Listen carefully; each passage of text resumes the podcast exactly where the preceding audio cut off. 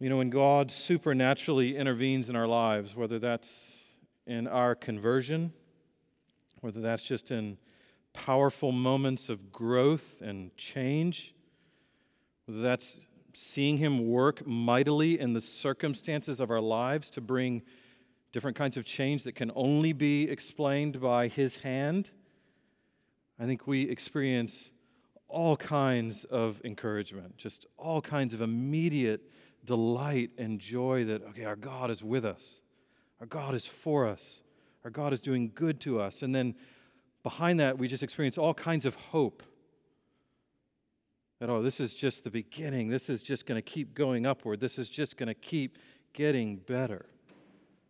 And sometimes this hope, this expectation, runs way ahead of the plan of God. We think, you know, I'll never sin again. You might think that I'll just, I'll never be discouraged again. I'll never get angry again. I'll never fail again. I'll never face that temptation or trial again. We might think, you know, finally revival, it's breaking out in our community. Finally, it's happening in our church. Finally, whatever it is we've been praying for, longing for, to change for the better. Some moment in parenting that just the light breaks through. Some moment in marriage where you think, okay, this is it. It's, this is better. Some moment in friendship, in health, in work, in society around us, in ministry. And then it stays the same, or it gets worse. A breakthrough moment becomes a breakdown moment.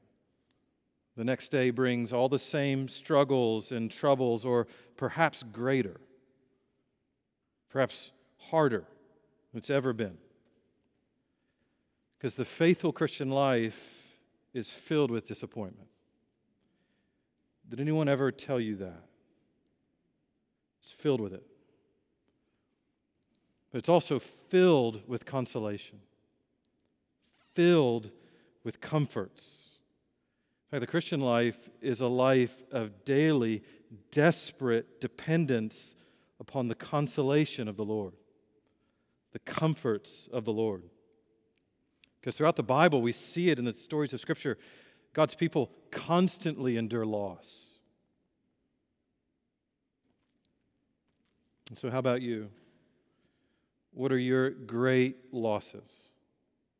What are your great disappointments? What has the Lord handed to you only to then take it away? And most importantly, what might He intend for us in those very moments? What does He offer us in those very moments? Because He really does know how to meet us there. He's the master of meeting us in the lowest places. How to give exactly what we need in that moment. That's what 1 Kings 19 is about If you want a main point for this morning, it's basically the title The Lord Alone is God, the Lord of our disappointments and our consolations. The Lord alone is God. He is the Lord of our disappointments and our consolations. In 1 Kings 18, if you remember from two weeks ago, we witnessed this tremendous turn of events in Israel. The prophet Elijah had a standoff with 850 prophets of Baal and Asherah. And the Lord answered with fire from heaven, consuming the sacrifice that Elijah had offered, instead of consuming the people.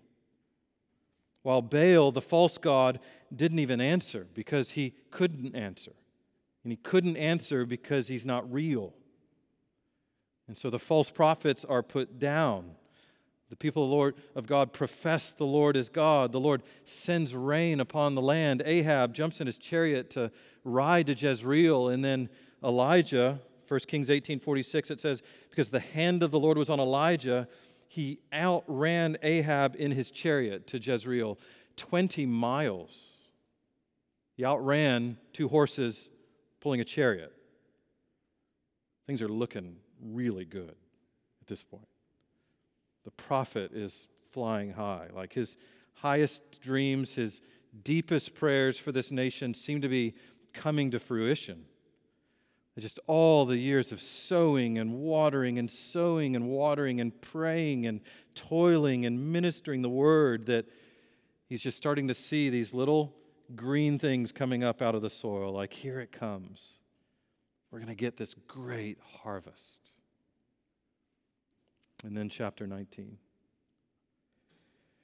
And Ahab told Jezebel all that Elijah had done and how he had killed all the prophets with the sword. Then Jezebel sent a messenger to Elijah saying, So may the gods do to me and more also if I do not make your life as the life of one of them by this time tomorrow. You're a dead man, Jezebel says. Verse 3 Then he was afraid, and he arose and ran for his life and came to Beersheba, which belongs to Judah, and left his servant there. You're reading, you just go, What? After reading 1 Kings 18, that's really surprising, isn't it? I mean, Elijah just stood against 850 prophets of Baal and Asherah. He just stood against Ahab. He just did so in the presence of all the people of Israel. And the Lord stood with him and sent fire from heaven that consumed the sacrifice and answering to his prayer. It burned up the wood and the stones. It, it licked up the water. It consumed the dust. He saw all that. Everybody saw that. People are going to profess the Lord as God. They're going to help Elijah slaughter all these priests, false priests at the brook of Kishon. And then in the power of the Spirit, he's going to outrun a chariot 20 miles to Jezreel. And now Jezebel hears this story and threatens Elijah's life by the power of her gods. What do you expect Elijah to do at this point? What do you expect him to say? Bring it, lady. Just tell me where you want to meet the Lord's God, not Baal. I don't know if you heard the whole story, but fire from heaven, everybody consumed. There's plenty more fire where that came, girl. Don't even bring matches, just show up. That's what you think. Verse 3 Then he was afraid, and he arose and ran for his life. How quickly faith can falter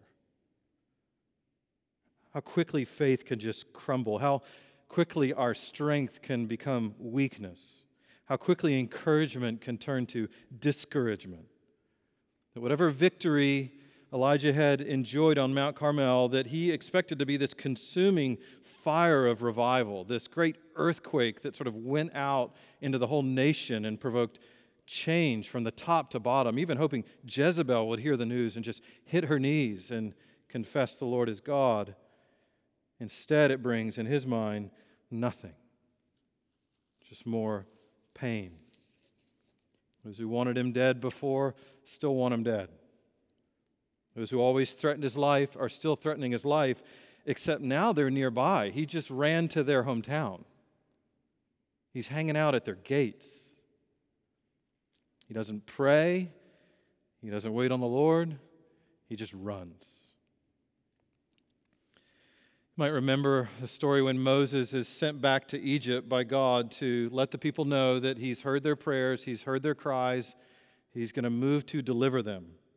And Moses brings that message to them in Exodus chapter 4 and the people respond with these words Exodus 4:31 and the people believed and when they heard that the Lord had visited the people of Israel that had, he had seen their affliction they bowed their heads and they worshiped they're just jumping around, giving high fives, excited, like Moses is the hero.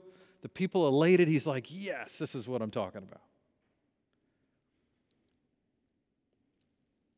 Then you get Exodus 5, where Pharaoh replies, Who is the Lord that I should obey his voice and let Israel go? Pharaoh's like, Get back to work. In fact, now make bricks without straw. In fact, now, how about if we beat your foreman every day? Let's do that, see how that goes. And the people, and they turn on Moses. in about 10 seconds. They say, The Lord look on you and judge, Moses, because you have made us stink in the sight of Pharaoh and his servants, and you have put a sword in their hand to kill us.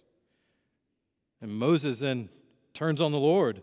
Oh Lord, why have you done this evil to this people? Why did you ever send me? For since I came to Pharaoh to speak your name, he has done evil to this people, and you've not delivered your people at all.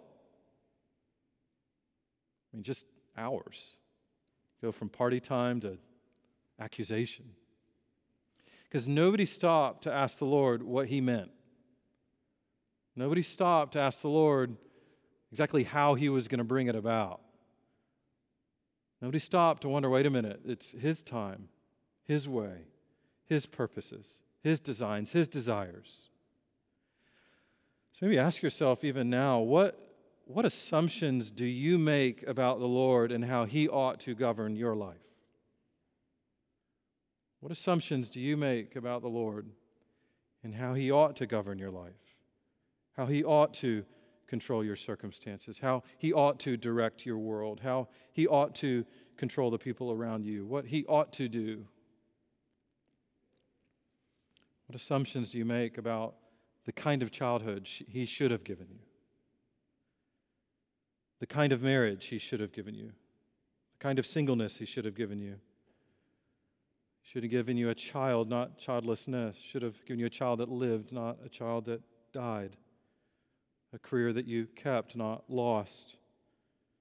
Social joy and success, not humiliation, not rejection, not loss of health, not loss of a loved one who dies apart from Christ, not betrayal of a friend, not a door that opens for you only to slam in your face right when you get there, not years of faithfulness and ministry that just keep bearing thorns And sometimes we don't even know what we demand of the Lord until we lose it. Sometimes we don't know how tightly we grip things until He pries it from our fingers under great protest. Abraham, Genesis 15 4, you're going to have a son. I will make you a great nation and make of you a great nation through him, and your descendants will be like the stars of the sea or the stars of the sky and like the sand beside the sea. It's going to be 25 years before he gets that son. And a lot of mess and a lot of pain and a lot of anguish in the middle. Joseph, Genesis 37, your brothers are going to bow to you, even your father will pay tribute.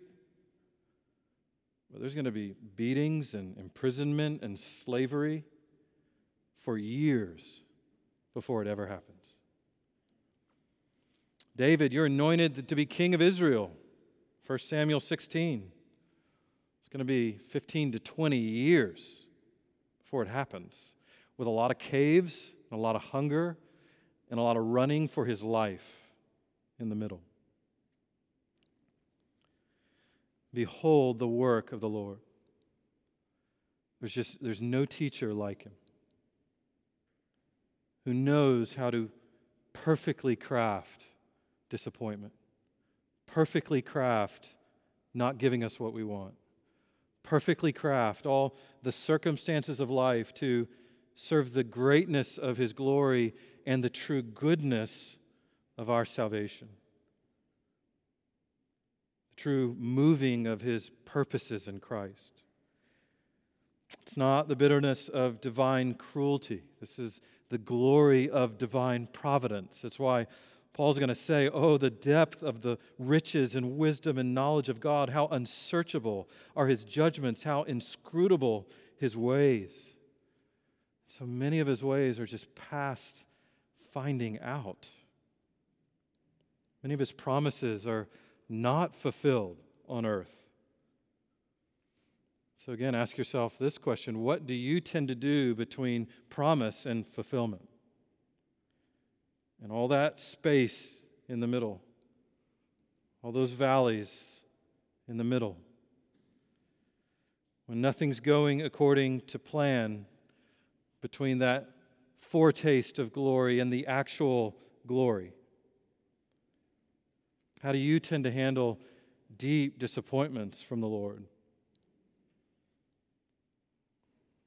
Where do you run? Where do you turn? What do you go to? To not feel it, to not face it, to not accept it. Well, here's how Elijah handles it. Verse 4. But he himself went a day's journey into the wilderness and came and sat down under a broom tree. And he asked that he might die, saying, It is enough now, O Lord, take away my life, for I'm no better than my fathers. And he lay down and slept under a broom tree. Pray for death and go to bed. That's Elijah's response. He doesn't see the point of going on, he doesn't see how this could possibly work out for good. All the faithful who went before him failed to bring in the visible kingdom of God, and he at least expected to fare better, especially after that glorious display of God's power the day before. He thought, this is going to be different. So he's going to give this final lunge across the finish line, exhausted, tired, but here it is, and he sees the trophy in front of him. He hears the crowds cheering. He sees the podium where he's going to get sort of the prize and falls to the ground. And then somebody says, Hey, there's 10 more laps to go. And he's like, I, I can't go anymore. I can't keep running. I can't take another day of this. I'm just going to go to bed and hope to wake up on the other side.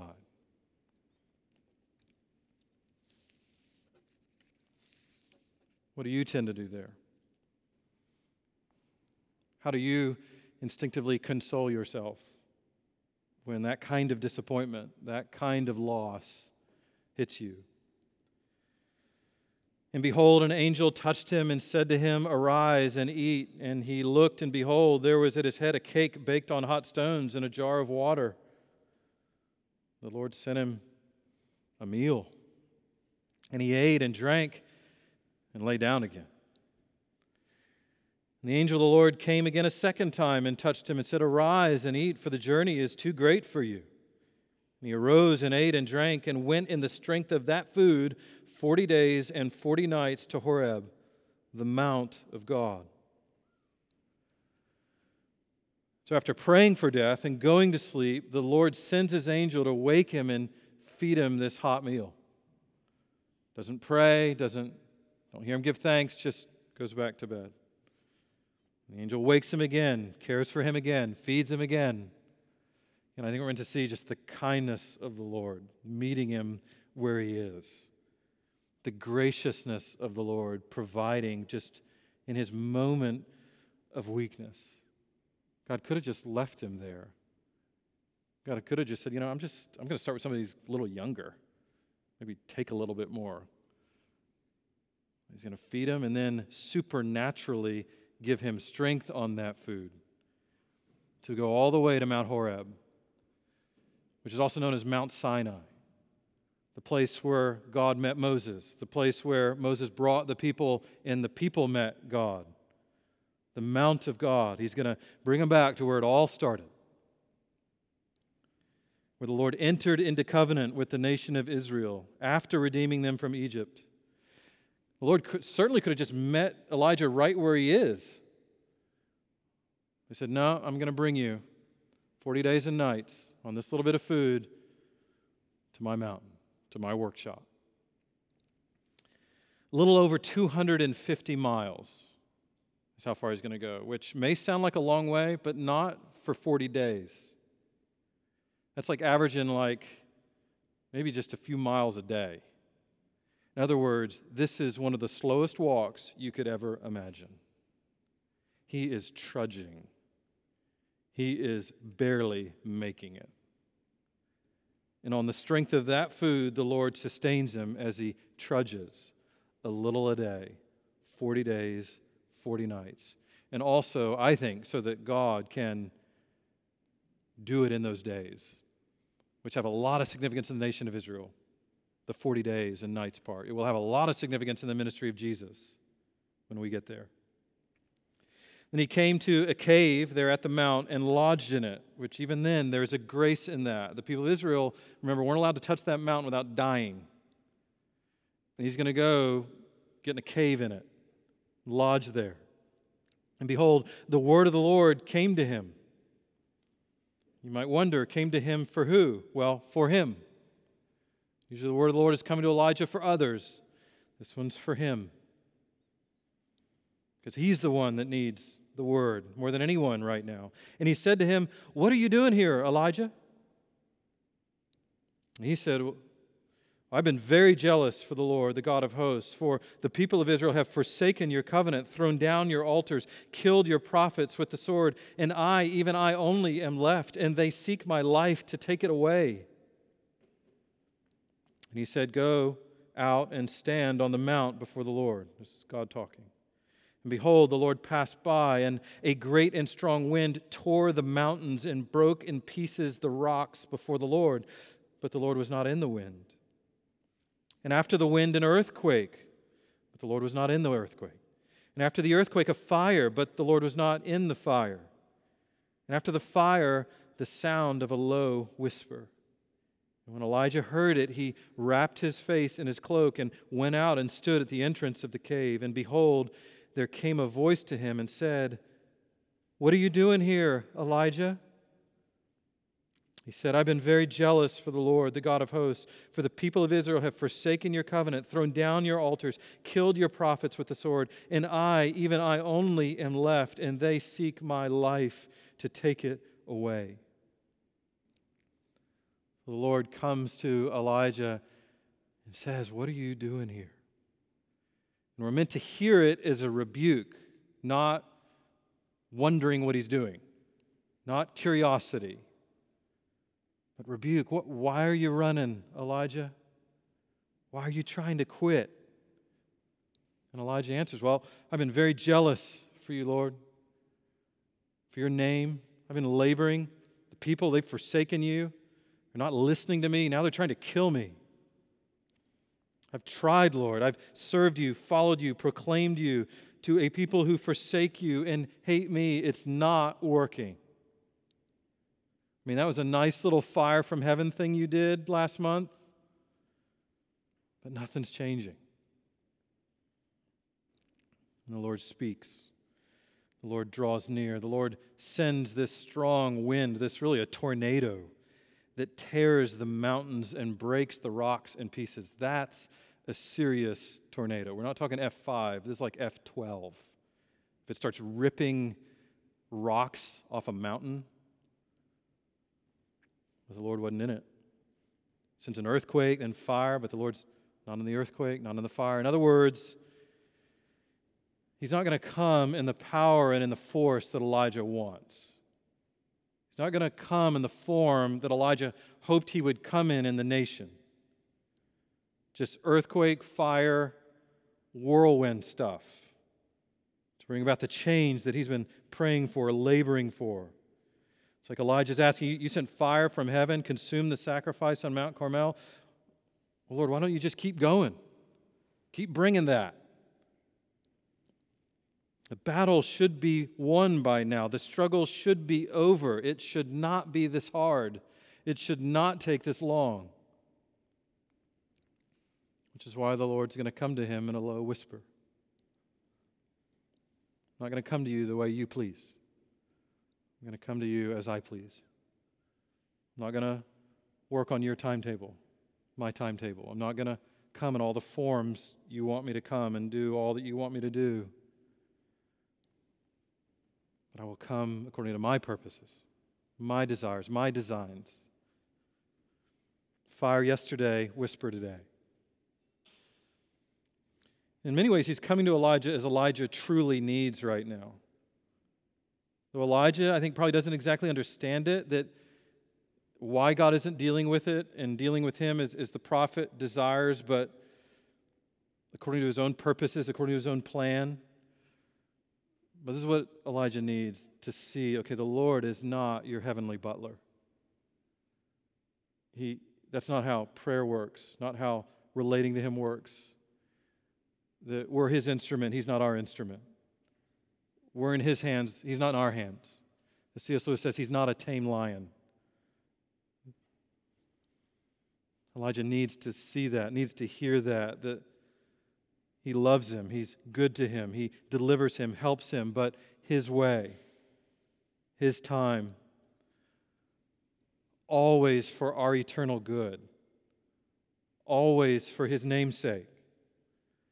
Because the whisper is also an expression of God's compassion for Elijah. He could rip Elijah apart with the wind. He could swallow him up in an earthquake. He could consume him with fire. But he doesn't. He comes gently. Aren't you glad that when God first approached you, opened your eyes, your ears to him, he came in a whisper? He came in Jesus. Others will not enjoy that first introduction to him. So, even to see the grace here on the mountain of God approaching him tenderly. Elijah wraps his face in his cloak, perhaps in fear of the Lord, perhaps in frustration with the Lord. Either way, he doesn't want to see the Lord. So the Lord asks him again, What are you doing here, Elijah? I didn't call you to flee from Jezreel. I told you to run there. There was a day when I hid you from Ahab, a day when I hid you from Jezebel, a day when I fed you in the wilderness, a day when I cared for you by a widow. Those days are over. This is new day, new thing we're doing. I'm not doing it fast. I'm not doing it according to your timeline to achieve your goals, however good your goals might be. So again, the prophet explains his discouragement. I've been very jealous for the Lord the God of hosts. We need to realize that the Lord doesn't dispute that. Yes, you have. But your jealousy for the Lord isn't what will change the world. Your jealousy for the Lord isn't what is going to dictate my timeline. For the people of Israel have forsaken your covenant. Yes, they have. Thrown down your altars. They sure have. Killed your prophets with a sword. They certainly have. And I, even I only, am left, and they seek my life to take it away. You just see Saul victory right there, and then right when he was going to touch it, just defeat clamps back down. Right when that beam of light pokes through the clouds, just darkness again. So Elijah just cries out, I'm all that's left, and they're trying to kill me too, which I think it really does show the low part of this for him. It's not just about disappointment, it's not just about loss, but his utter loneliness in it. Utter loneliness in life, in ministry. Surely this is the worst part, right? It's not just what you're carrying, but that it just seems like you're the only one carrying it, the only one feeling it the feeling of complete loneliness in what you're facing. No one can really understand what you're going through. No one else is carrying what you're carrying. Nobody's having to face what you're facing. And of course, this is one of the things the Lord will, will correct and help him see that may feel true, Elijah, but it's not true. Everything I was tracking with you, all through the jealousy and the covenant stuff and the altars, till you got to that part where nobody gets you that you're all alone in it. No, somebody's with you. I'm with you. Oh, and there's a bunch others too.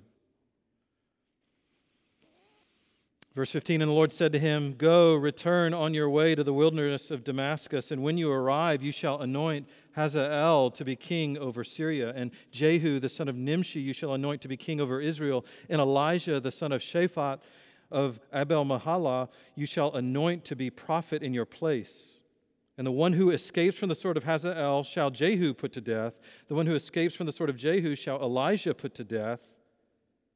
Yet I will leave 7,000 in Israel. All the knees that have not bowed to Baal, every mouth that has not kissed him. Lord's going to say, okay, Elijah, I'm sending you back. But not to Ahab, but to anoint two kings and a prophet. And they will continue my work but long after you're gone. Again, you almost remember again, this just Moses, where God's like, All right, come up here, Moses. I'm going to show you the promised land. See it? But you're not going in. Joshua's going to take him in. All right, David, yeah, you see, here's all the supplies for the temple. I know you want to build it. Great. You're not going to build it. Solomon's going to build it. You're not going to see it this side of heaven. Elijah, you want to see judgment upon the household of Ahab? You want to see restoration of the prophets? You want to see this kingdom coming? Answer no. You'll hear about it. You'll anoint others to do it. You'll anoint others to continue that work. And then he closes with this final, deep, wonderful word of consolation. Yet I will leave 7,000. All the knees that have not bowed to Baal, every mouth that has not kissed him. That Paul in Romans 11 interprets to mean this is God's sovereign grace in his purposes in redeeming his elect.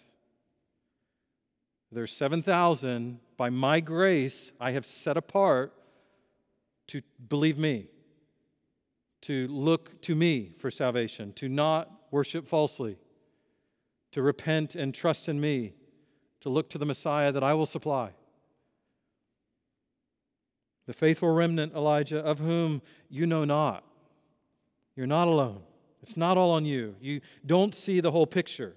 You don't know the end from the beginning. I do.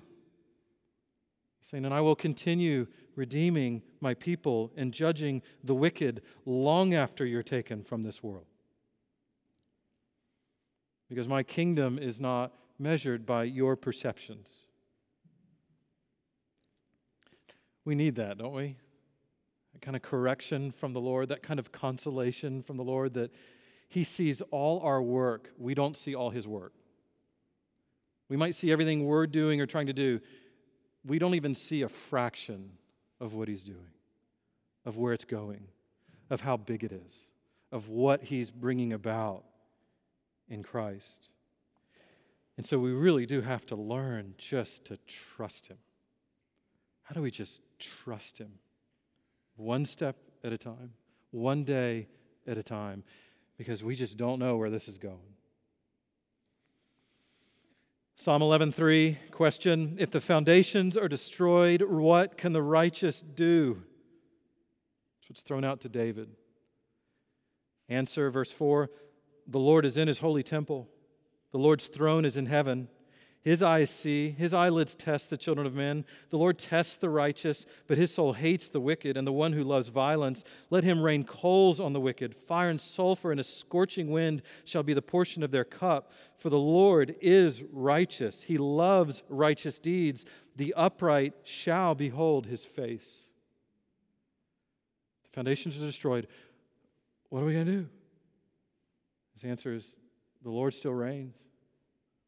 The Lord's still sovereign. The Lord's still in control. The Lord's still bringing about his purposes.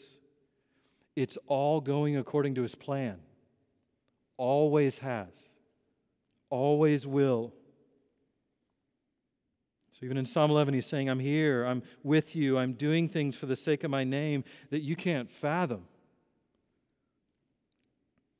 And so he's saying to Elijah, there are thousands you just don't know about. Rest in me. Trust me. It's bigger than you. The kingdom is coming, but in a form and in a way that I'm choosing. So, Elijah, just feed on my word. Trust in my promises. Walk in my spirit. You have help. You will see my glory.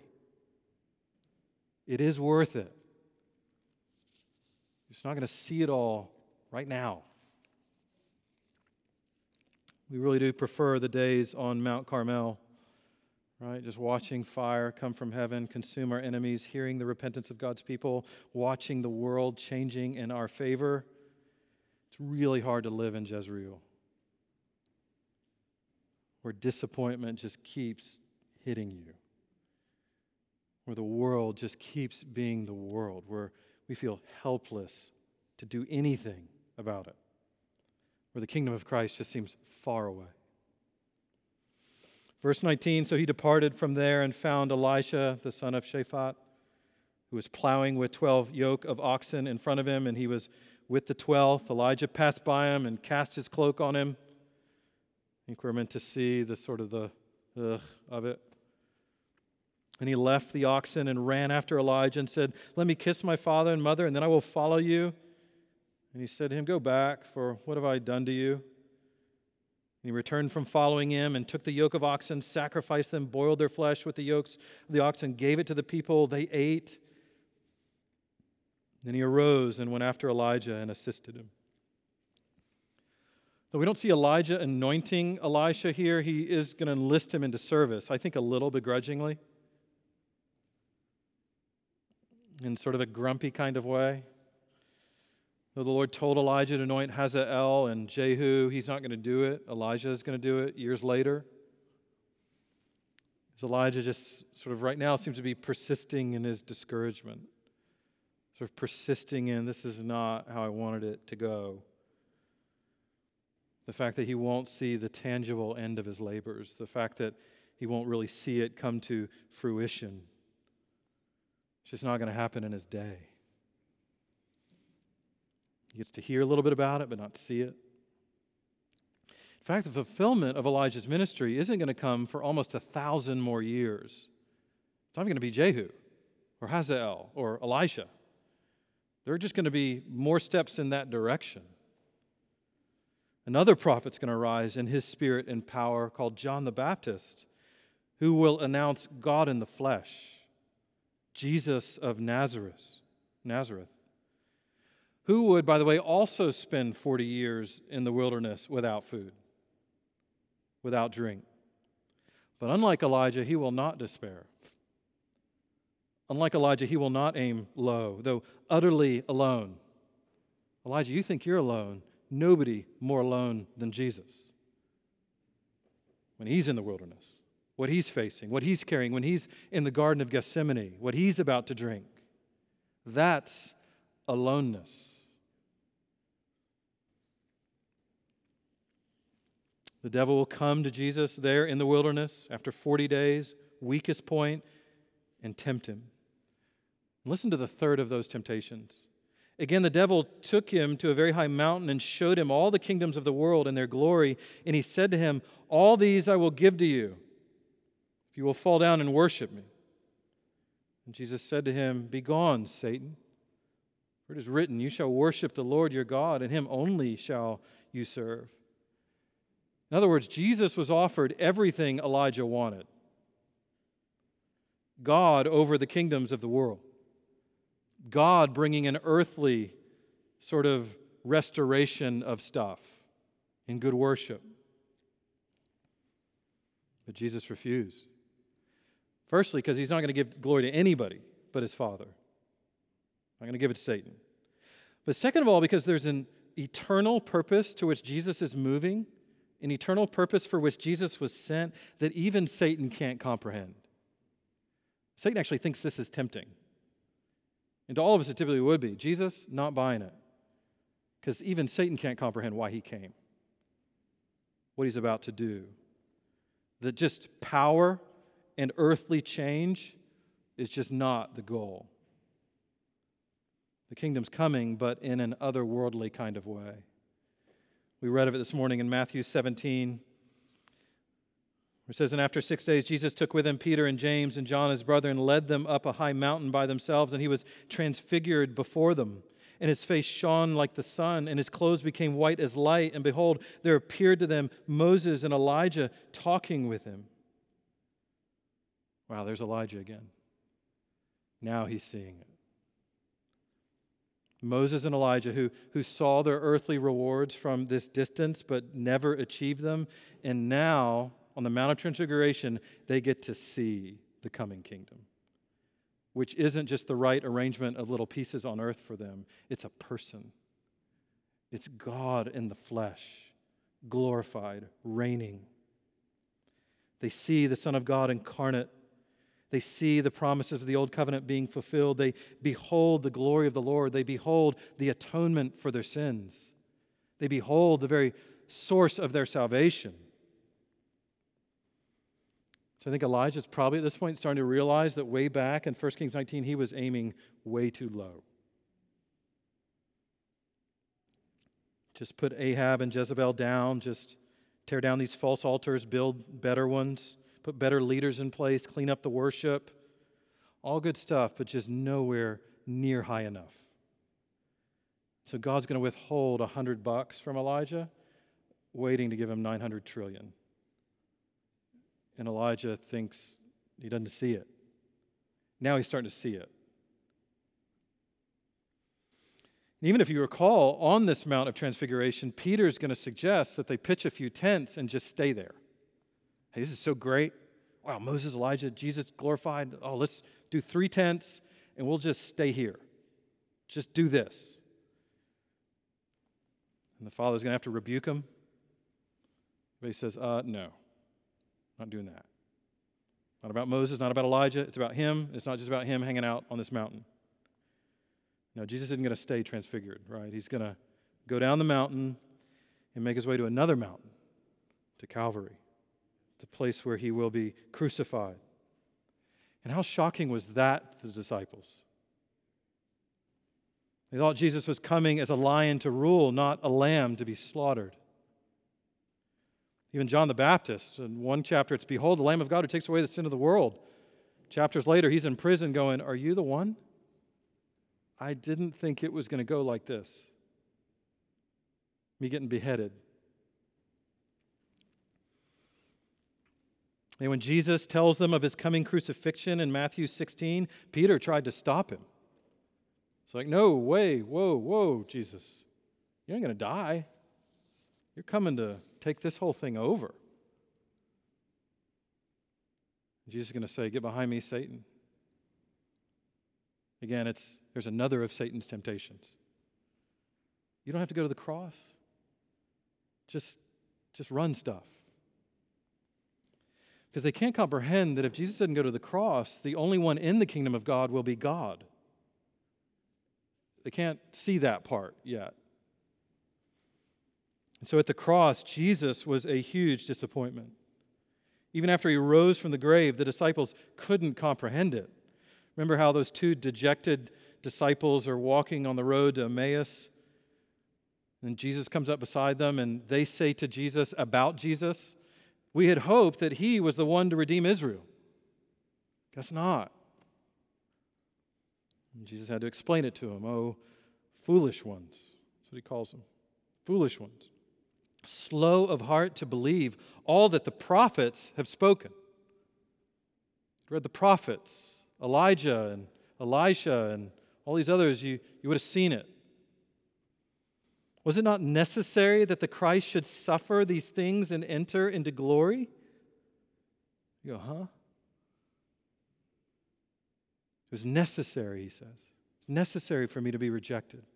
It's necessary for me to be scorned and mocked. It's necessary for Jesus to be crucified, necessary for it not to be the way you want it to be necessary so that people can be saved, so that God's wrath can be satisfied, so that God's elect can be redeemed. It's necessary that you not get what you want so that you can be forgiven.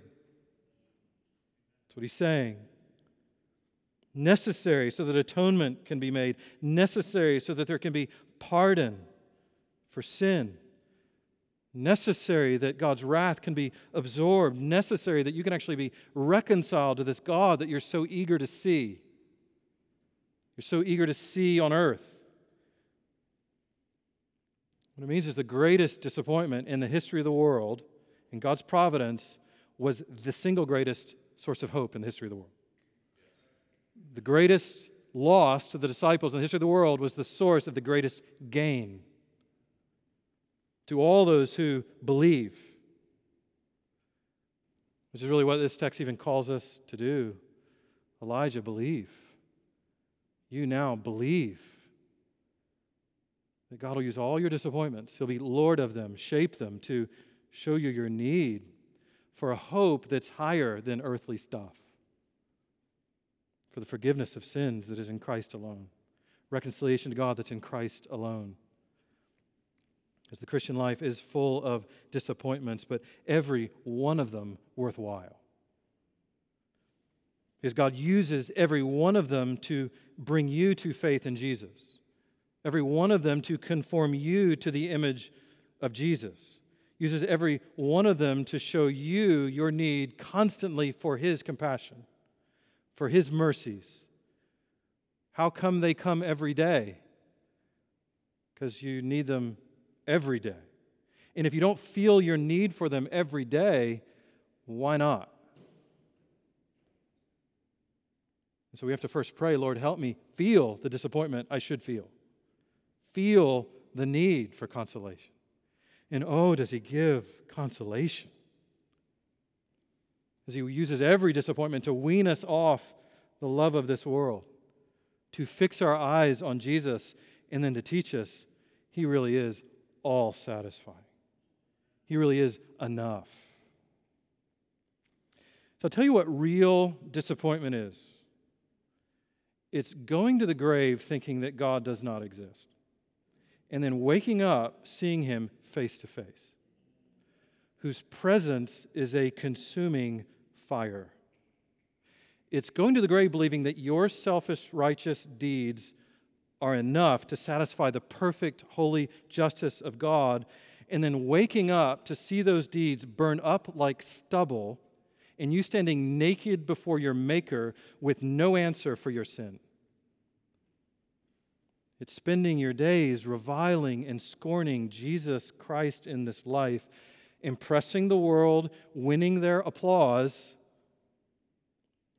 only to meet him someday when he's on a throne. And his eyes burning like fire, and his voice like the sound of roaring waters, and his word just cuts through you like sickle in a wheat. Like sickle in a wheat field just goes through. And you're exposed. That, my friends, is disappointment. And a disappointment from which there's no recovery. That's the disappointment you don't want. The disappointment you want is that your life doesn't work out the way you wanted it to, and in that process, Jesus redeemed you. That all the little details didn't go in your favor, and, and all the circumstances brought pain and sorrow, and all the things that Lord brought about in your life just sort of crumbled in your hands, and He uses all that to glorify you, to forgive you, to humble you, to tether you to Him so when you wake up on the other side, it's there's Abba, Father, and he says, Well done, good and faithful servant. Enter the joy of your master. Because if your faith is in Jesus Christ, and every loss you know in this life is the only loss you'll ever know. It's the only loss you'll ever know. And you will recover. Oh, will you recover from the losses of this life? the sufferings of this life will always be massively overshadowed by the glories of grace and redemption that follow those disappointments. Why Paul could say in Romans 8, I consider that the sufferings of this present time are not worth comparing to the glory that is to be revealed in us. It's like just shouldn't even be compared. The sufferings of this life so small compared to glory is going to be revealed that everything the Lord is doing in your life, every good He seems to withholding, every pain He's delivering, every disappointment that is mounting is working for your salvation to His glory. It's working to build His church for Christ's exaltation. Every detail of every trial, it's like the scraping of a chisel by the master sculptor on you, his marble. It's just going to make a masterpiece of your soul. Every tear will be wiped away. Every disappointment will give way to rejoicing. Every loss will be gain. Which is why we can say with Paul in 1 Corinthians 15 thanks be to God, who gives us victory through Jesus Christ. Therefore, my beloved brothers, be steadfast, immovable, always abounding in the work of the Lord, knowing that your labor is not in vain. Let's pray. Father, please push that very truth into our hearts in this moment. That thanks be to you, Lord, the Lord of our disappointments, the Lord of Elijah, the Lord of losses, but oh, the Lord of consolation, of comfort, of forgiveness, of, of grace. You've given us victory through our Lord Jesus Christ. Therefore, help us to be steadfast, to be immovable in faith, immovable in trials, because you cause us to stand. Make us always abounding in the work of the Lord, knowing that in the Lord our labors are not in vain. Teach us that now. Sustain us with that food in the wilderness. So when we get to your mount, it's just worship, just rejoicing, just thanks be to you together forever. It's in Christ's name we give you thanks. Amen.